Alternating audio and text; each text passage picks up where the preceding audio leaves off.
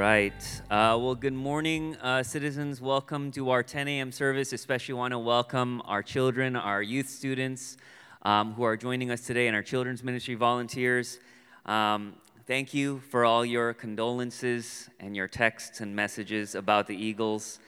Um, I, I preached on generosity last week, and I really believe the Eagles embodied generosity by giving that win to the Chiefs. And so um, I also realized that, like, uh, you know, the two brothers, Jason Kelce and Travis Kelce, Jason was the older brother. And so ju- it's just like the older brother to give to the younger brother. And so I just, I was really proud of the Eagles um, last week, embodied Christ.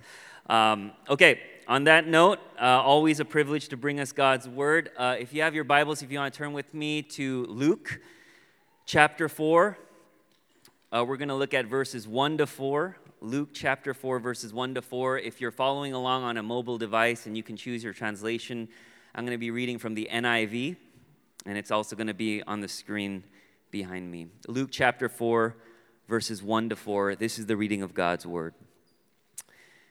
Jesus, full of the Holy Spirit, left the Jordan and was led by the Spirit into the wilderness, where for 40 days he was tempted by the devil.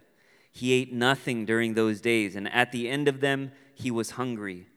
The devil said to him, If you are the Son of God, tell this stone to become bread. Jesus answered, It is written, Man shall not live on bread alone. Amen. Uh, let me say a prayer for us as we get into the word. Holy Spirit, may the words of my mouth and the meditations of our hearts be pleasing to you. May you open our hearts and our eyes to receive what you would have for us today. In Jesus' name we pray. Amen. Amen. Uh, well, we're continuing our series on the liturgical life, where we're looking at the various practices and rhythms that shape Jesus' life. These practices that kept Jesus connected to the Father, that kept Jesus grounded amidst so much chaos and uncertainty in the world. And each week we're looking at one specific practice and we're asking, how can we begin to incorporate this practice into our lives here in Los Angeles in 2023 so that we too can be rooted, so that we too can, be, can stay connected to God and experience life with Him amidst all that's going on in our world. And we've now looked at the practice of silence and solitude, the practice of simplicity, prayer, reading scripture, Sabbath Last week, we looked at the practice of generosity. And again, the, the power isn't in the practices themselves. These practices are portals that allow us to experience life in the kingdom of God. So we're not trying to earn God's love, we're simply opening ourselves up to receive the love God already has for us in Christ. And I think it's really important, uh, especially today, to say that because the practice we're looking at today is the practice of fasting. And of all the practices, I think this is the, not only the one that's the most misunderstood, but I would say the one that can most easily turn into legalism. Okay? There is no practice that will make a person feel holier than everyone else than the practice of fasting. And um, I think that the timing of this sermon is perfect because this Wednesday marks the start of Lent. And for those of you uh, who don't know what Lent is, on the Christian liturgical calendar, it's a period of 40 days, excluding Sundays, leading up to Easter.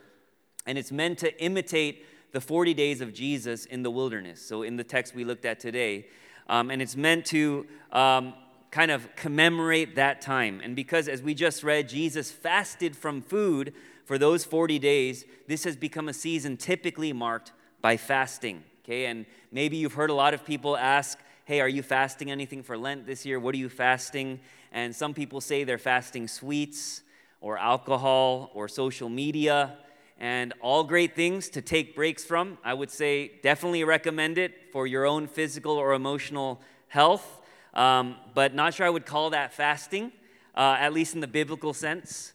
Um, I, I read a post this week where someone said they were going to fast from toxic people during Lent. And um, I was like, maybe you should just always stay away from toxic people.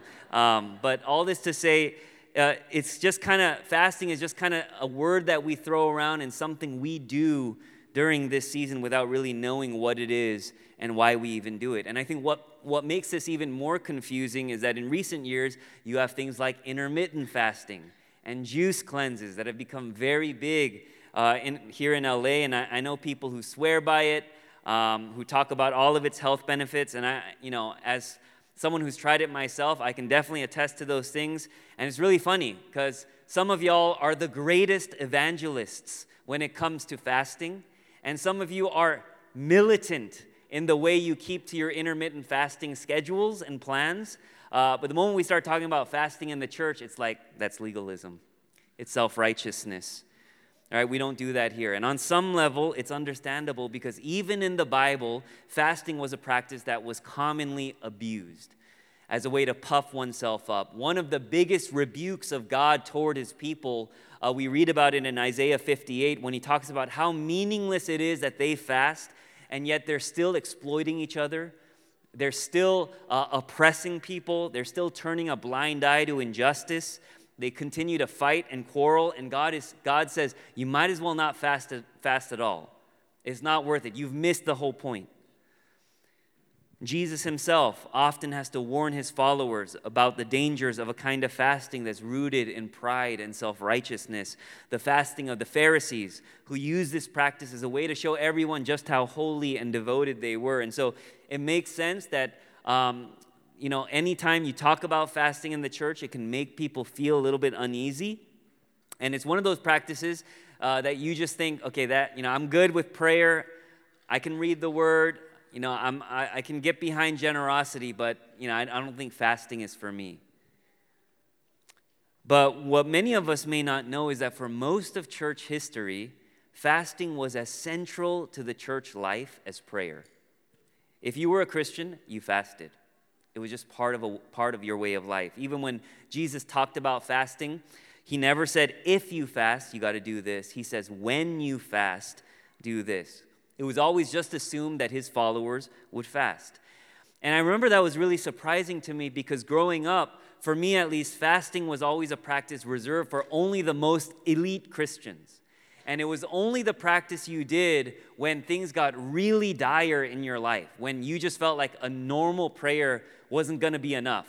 So, like when you really wanted the girl, you fasted, okay? And you said, like, I'm gonna, I'm not just gonna pray, I'm going to take some time to fast, right? And, and we kind of thought that this was just reserved for a small subset of the church. But when you go through the 70 some odd references to fasting in the Old and New Testaments, you realize that fasting was a very basic spiritual discipline. It's something everyone did. In the book of Acts, chapter 13, they're talking about the church at Antioch.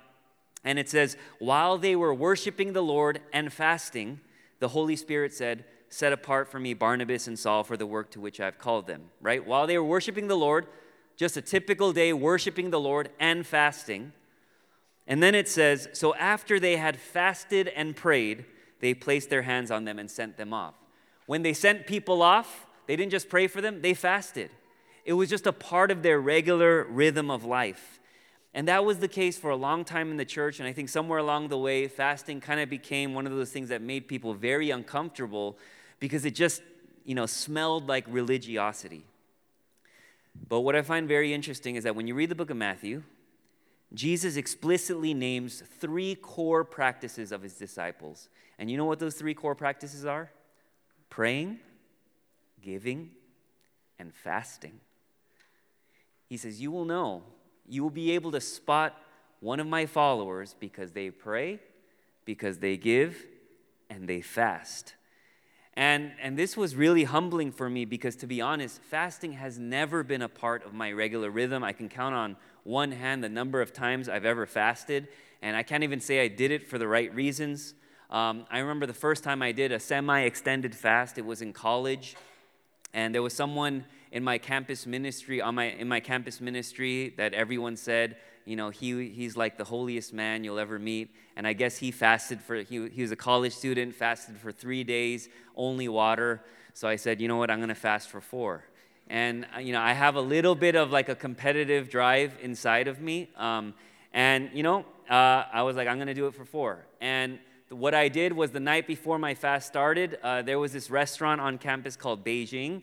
And I went and got four orders of grandfather chicken and I like just binged on grandfather chicken that night and I made myself feel so disgusting that for the first two days of the fast, I was just like writhing in bed in fetal position.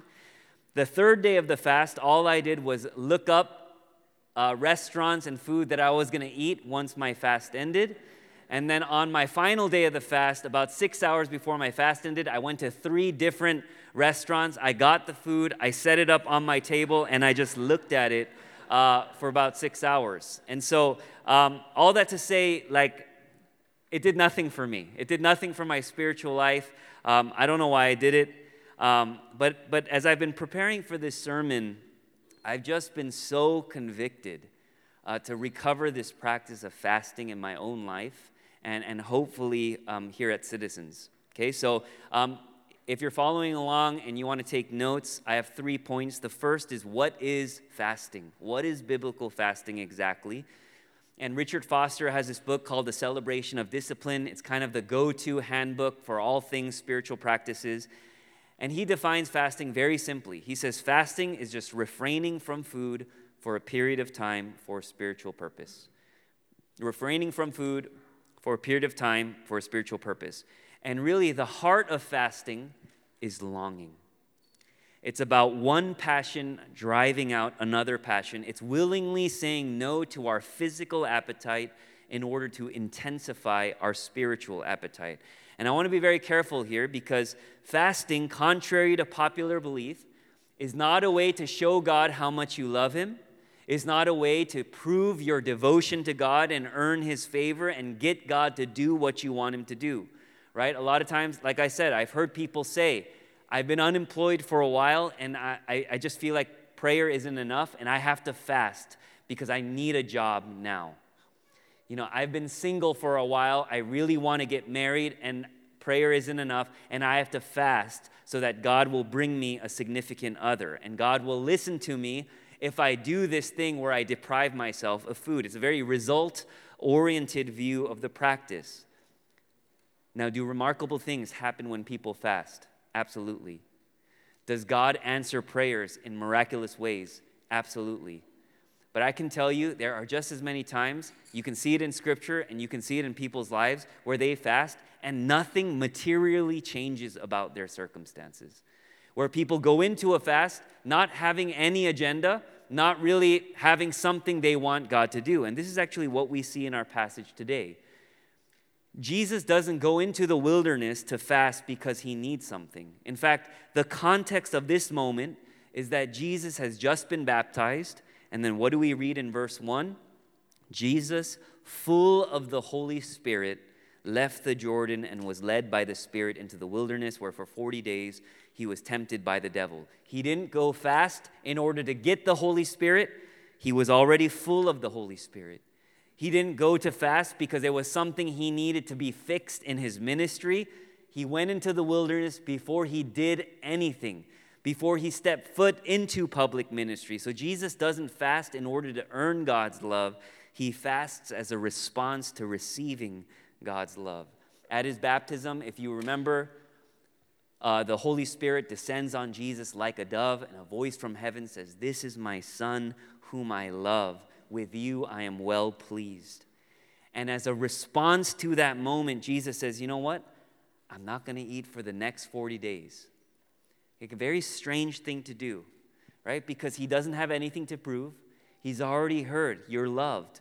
You're my son with whom I am well pleased. He knows he's deeply loved, and yet for some reason in Jesus' mind, this is the logical next move. And so, if this shows us anything, it's that the heart of fasting is not about trying to get results, but it's about having a physical, embodied experience that helps us become more aware of God's love and God's presence that's at work in us and in the world. So, it's not about getting God to do something for me, it's about aligning myself to God's heart. Okay, so that's fasting. Now, what is the significance of refraining from food in particular? okay? And there's a lot I could say about this because I think um, our culture historically has had a very complicated relationship with food. Uh, we live in Los Angeles, and I don't care what anyone says, I believe we are in the greatest food city in the world. Um, I think 10 years ago, you might have been able to make an argument for New York, but I think that's all gone now, and I think LA is the greatest. Maybe besides like bagels and pizza, um, I, there is nothing that you can find, I think, in New York that LA doesn't do better. Okay, and when my friends come visit, uh, all they want to do is eat. You know, they usually have a list of places they need to go. We're eating six meals a day, and they still can't seem to like get through everything and we live for food, right? Uh, they, they'll come into the airport, their first stop, there's that In and Out that's right next to the airport. They'll go to the In and Out, drive, you know, they'll, they'll get the double double on the way to K Town where they're gonna have Korean barbecue. And then right after Korean barbecue, it's like, what do you want for dessert? You, you want to go ice cream, boba, like shaved ice. There's, there's so many different options. And then after dessert, what do you do? You get tacos right? And you do all this in a span of two hours, and it's glorious. You should never eat a bad meal in LA, okay? When, when I eat a bad meal in LA, I, I question the meaning of life. People in LA uh, spend more time on Yelp looking for the thing, deciding like what they're gonna eat, than they do actually eating. Okay, you should never have a bad meal here because in LA, food is God. But here's where things get really weird. Because in LA, food is also the devil, okay? Because uh, everybody in LA is on a diet, and food is the enemy. Keto, Whole 30, Atkins, South Beach, Special K. There's a new fad diet all the time, right? We're a city obsessed with image and appearance and vanity, where all restaurants have to have a healthy low-cal option if they want to stay in business. And so to say that we have a complicated relationship with food here in LA is an understatement. But even apart from that, which I think makes the practice of fasting particularly hard in our, hard in our city, food is one of the few things in life that is a basic human necessity. Outside of maybe sleep, there is nothing that you will do every day for your entire life from childhood to adulthood. We will all eat. Will you skip meals sometimes because, you know, you got you're too busy or you're anxious or you're sad? Absolutely, but at some point everyone needs to eat. And we don't just eat for physical sustenance. Everyone here knows that eating is a huge part of our social life as well. You cannot hang out in LA for one day without eating something with someone. Eating is not just something you do, it's a way of life. And so, voluntarily refraining from food for even 24 hours in a city like ours is a huge interruption to our lives. Huge. But if there's anything I think these past few years have taught us, it's that in- interruptions are absolutely necessary for us to grow. The pandemic, as horrible and disruptive, disruptive as it was, it was a huge wake up call to so many of us, right? Because life as we knew it just stopped on a dime. And we said to ourselves, how are we going to do friendship like this on Zoom? How are we going to do marriage quarantined in our own homes? And I think marriages were tested. We said, how are we going to do church when we can't gather in person? Right? And, and as disruptive as it was, I do think it was such a necessary time where all of us had to take a hard look at ourselves and examine what are the things that are really important to us. Fasting is a way to intentionally incorporate a divine interruption into your life, to disrupt the most basic rhythm you have, the rhythm of eating, and it almost acts like a hard reset to your soul. Okay? Well, if we're not fasting to produce a specific result, why do we fast? And this is the second point. Why do we fast?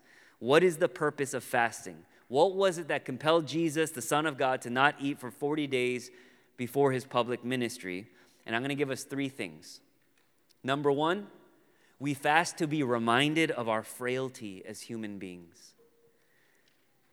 One of the things you will realize when you start to fast is just how weak you really are. Um, because I hadn't fasted in so long and I felt like I needed to, I, I couldn't preach this sermon without integrity if I didn't fast myself. So this week I fasted, um, and I don't say that to show off, it was really hard. And um, I took my kids to McDonald's, and uh, they're eating, and they're finished with the meal, and I'm taking their tray into the trash can, and the barbecue sauce kind of like a part of it spills on my thumb, okay? And I looked at that barbecue sauce, no joke, like a solid 15 seconds.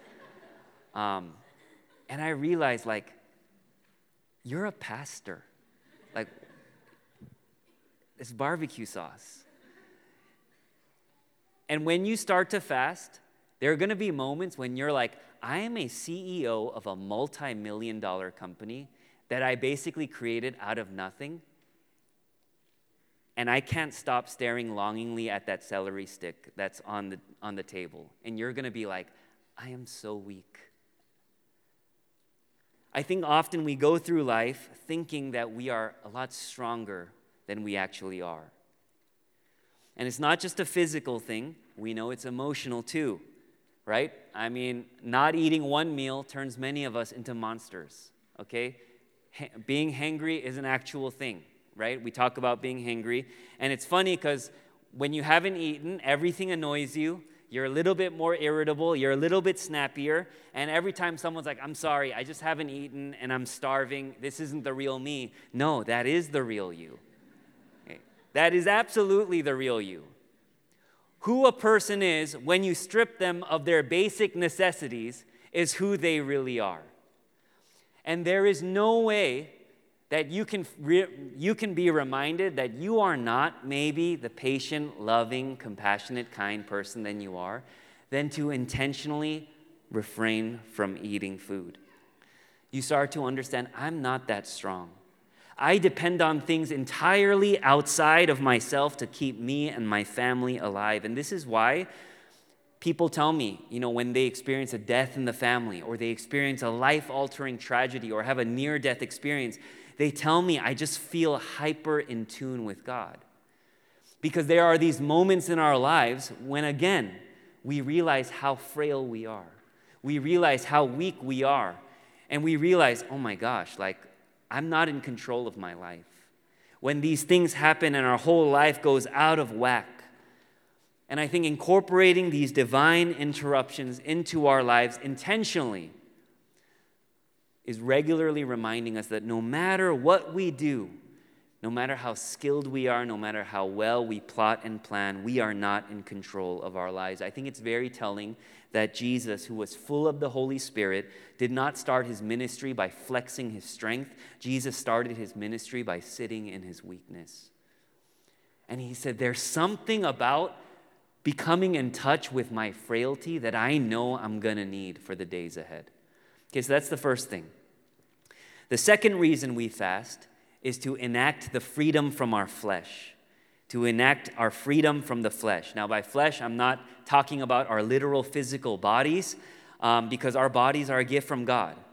They're a good thing, right? If anything, I think fasting allows us to become much more in tune with our bodies. When I say flesh, I'm using the word the way the Apostle Paul often uses it, the way we see it in Scripture, this word that defi- basically is describing humanity's fallen nature. This force inside of all of us that seeks to pull us away from God, that seeks to get us to live apart from God's power, to give into all of our raw human instincts. It's what Adam and Eve gave into when the serpent came to them in the garden. And what did the serpent offer them? A piece of fruit, offer them food. And when they presented it to them, they had a choice do I trust God or do I trust myself? And they trusted themselves. And so when the enemy comes to the second Adam, Jesus, in the wilderness, what do you know? He does the same exact thing. He dangles a piece of food in front of him and says, If you are the Son of God, just turn this bread into stone. It'll be fine. And I think the fact that the first temptation is the temptation of food is very telling. Because food is not a bad thing, it's actually a good thing. It's a gift from God meant to be enjoyed. And it's a reminder that it's not just the bad things that pull us from God, but good things. Work is a good thing. We're called to work. Family is a good thing. We're called to cultivate a family life. But when those things begin to take the place of God in our lives, when work and finances become the source of our security and our identity and significance, good things can become horrible things. They can be the biggest barriers to our relationship with God when we make them more than they were ever meant to be.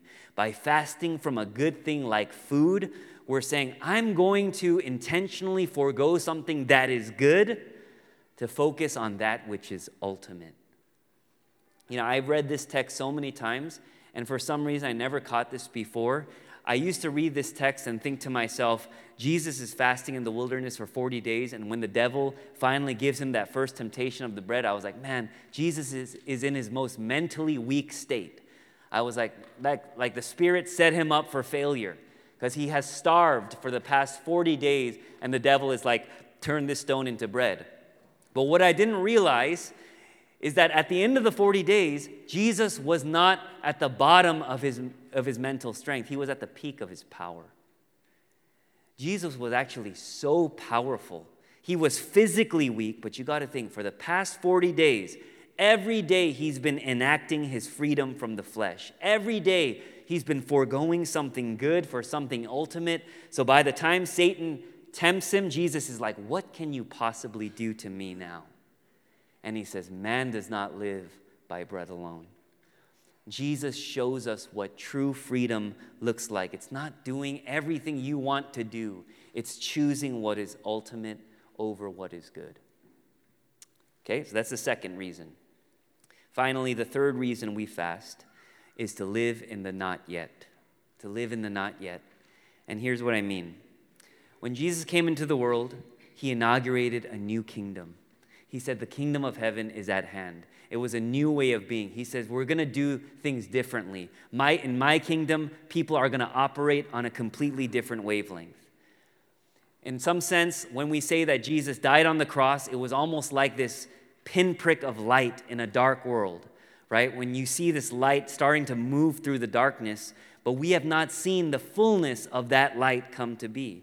It's what theologians call living in the already but not yet right? The kingdom is already here. The Spirit is here. The Spirit is alive and moving in us and in the world, but at the same time, the kingdom is not fully realized.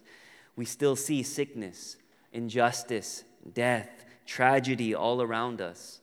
And there's this famous passage about fasting in Matthew 9 where Jesus is questioned about fasting, and John's disciples ask him, How come the Pharisees fast often, but your disciples don't? And Jesus responds by saying, Can the wedding guests mourn as long as the bridegroom is with them? And by bridegroom, he's talking about himself. And he says, The days will come when the bridegroom is taken away from them, and then they will fast. And what Jesus is saying is, Look, I'm going to die soon, and I'm going to ascend to the Father. And when that time comes, there's going to be fasting because the whole earth is going to be groaning for the bridegroom to return and come back and finish what he started. So, in Jesus' mind, fasting is connected to this longing for the not yet of the kingdom. When we fast, we give deep expression to our ache for home that lives inside all of us. You know, my, my freshman year, it was my first time living outside of SoCal. I grew up in OC, and my freshman year, I went to Philadelphia for college, and this is before cell phones, and so I needed like a calling card in order to call my parents. And my dorm room was on the fifth on a fifth floor walk up, and it was so small that, you know, like honestly, I think I could like touch both walls by putting my arms out like this. And the first month, like it was so lonely. I was I felt like I made the wrong decision and you know, I wanted to go home. And I remember, like, maybe like three months in, um, I get a notification that there's like a package for me in the mail. And I, I go down, and it's this huge box, and it's like packed in dry ice. And I open it up, and basically, like, my mom had packed me like frozen, like, um, kimchi jjigae, which is kimchi stew, like all these marinated meats. She basically froze all her favorite um, side dishes, everything she knew I loved to eat, and I just cried because I was like, I miss home so much. and it was this deep ache for home. In the Bible, most of the examples of fasting are connected to grief and mourning grief over our own brokenness and grief over the state of the world. And when you start to fast, the first thing that will happen is you will start to examine your own life. You will start to see all the not yets inside of us, the ways we are not yet the father or the husband or the spouse or the friend we know we need to be, the way we are not yet the loving, kind, patient person all of us long to be. And we're called to grieve that, and we're called to come to God in repentance and to throw ourselves again on His grace. Fasting allows us to embody that grief. When we ache for food, it's this physical enactment of our ache for home. But it's not just grieving the not yet inside of us, it's grieving the not yet in the world. We look around, and there is so much brokenness all around us. So many people in our city who do not have access to basic human necessities like shelter, food, clean water, these things that you and I so easily take for granted. And when we fast, for at least a brief window of time, we stand in solidarity with the poor. And we say, This is not right. This is not the way things are supposed to be. And we experience the ache of a world that is collectively longing for home. So that's why we fast. How do we fast? And I want to say, interestingly enough, the Bible doesn't give us any specific instructions on how to fast, how long we're supposed to fast. You know, are we allowed to drink coffee? You know, or are we allowed to, you know, drink juice? Like, what is a fast? How long is a good fast? And you know, if I if I mess up and I eat like a fry, like does the fast start over? And the Bible gives us nothing about that. And I think sometimes we get so obsessed with the technique and the method that we actually forget the motive. Um, and I think this is where like fasting can easily become legalism, okay, if we start to practice this in our lives. For some of us, it might just be one meal.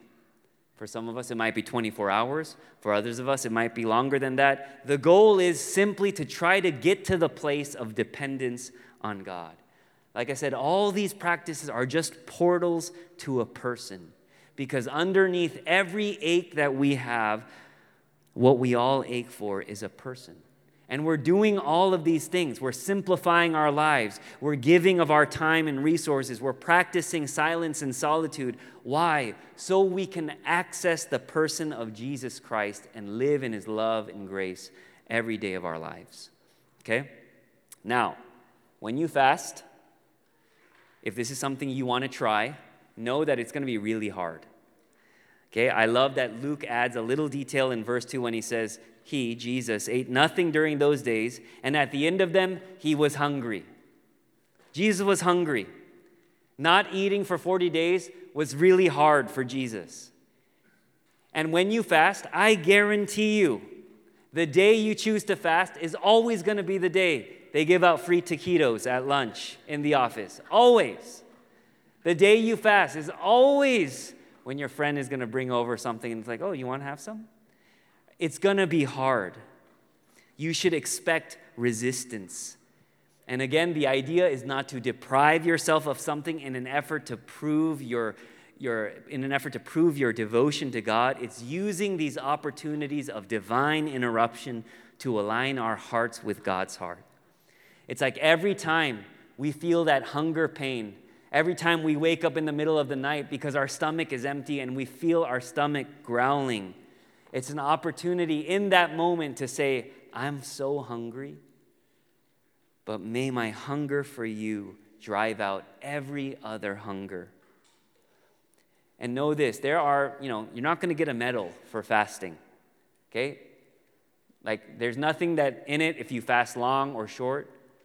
Stop when you want to stop. The goal is not to impress God or get something from Him. The goal is to experience life with Him in a more visceral way. Now, one thing the Bible talks about, does talk about, is communal fasting. Okay? In the book of Joel, God declares a holy fast where he summons all the elders and he summons everyone in the land and he says, I want everyone to fast and I want everyone to cry out to God together. And I think there's something really powerful about that image when it's not just an individual having this like experience with God, but a community getting into God's presence together to respond to what God is up to in their midst. And so I've been thinking about how to give this practice some teeth in our church. And so here's what we're going to do Lent begins this Wednesday. Okay, it's Ash Wednesday. And for the 40 days of Lent, okay, which excludes Sunday, we're actually going to do a communal fast as a church. And what that's going to look like for you is if you go on our website right now, on the front page, you'll see something that says 40 days, citizens 40 days of prayer and fasting. And it'll give you the option of basically you can sign up for one day out of the 40 days. You can sign up multiple times and sign up for multiple days if you want. Uh, you know, you can, multiple people can sign up for the same day, but I think there's just going to be something very powerful to know that over the next 40 days leading up to Easter, our community is going to be covered in prayer. That there's always someone, at least one person, who's going to be fasting that day. Okay?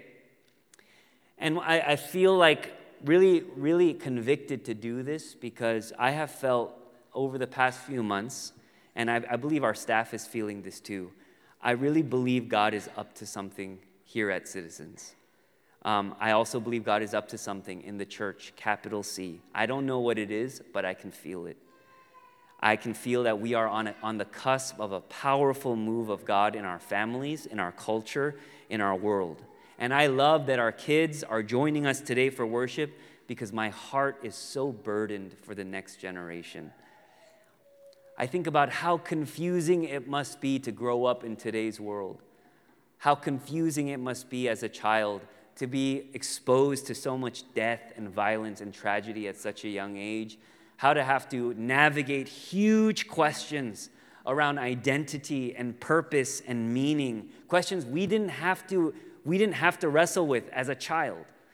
Like my kids are 7 and 5 and they're asking me questions about why people shoot up schools.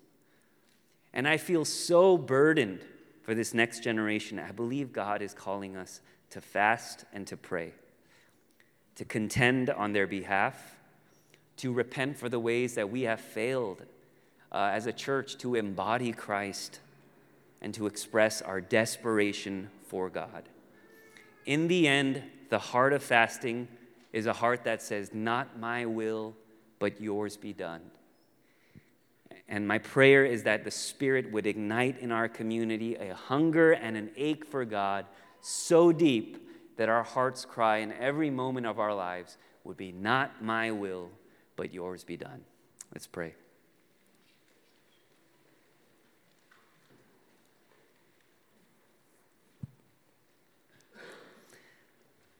As always, I want to give us a moment to reflect on, on anything you've heard. And again, the, the heart of fasting is a physical embodiment of that phrase not my will, but yours be done. Rather than be fed by food, I want to be fed by you. Rather than trust material things, I want to trust you. And so I want to give us a moment to reflect what are the areas in your life where you need to say, Not my will, but yours be done?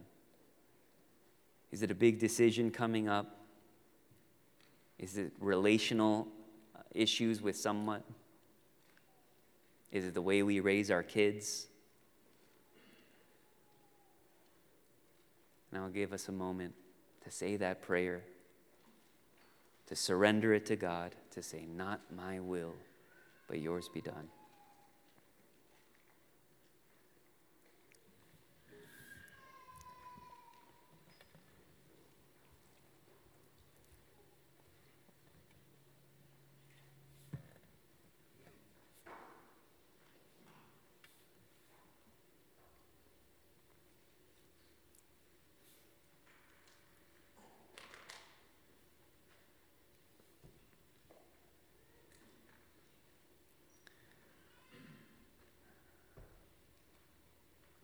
Lord, we so deeply long for home.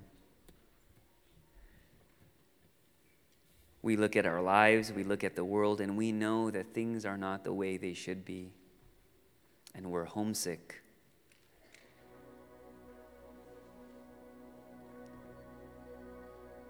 And God, I just pray that we would recognize and acknowledge that the only place our souls can find rest, the only place we can find and experience home is with you, is in your presence and living life with you.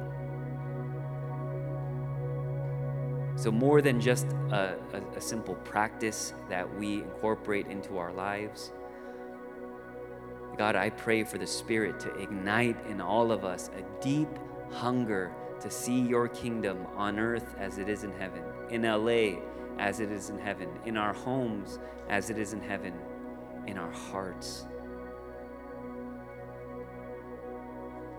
Thank you for this word.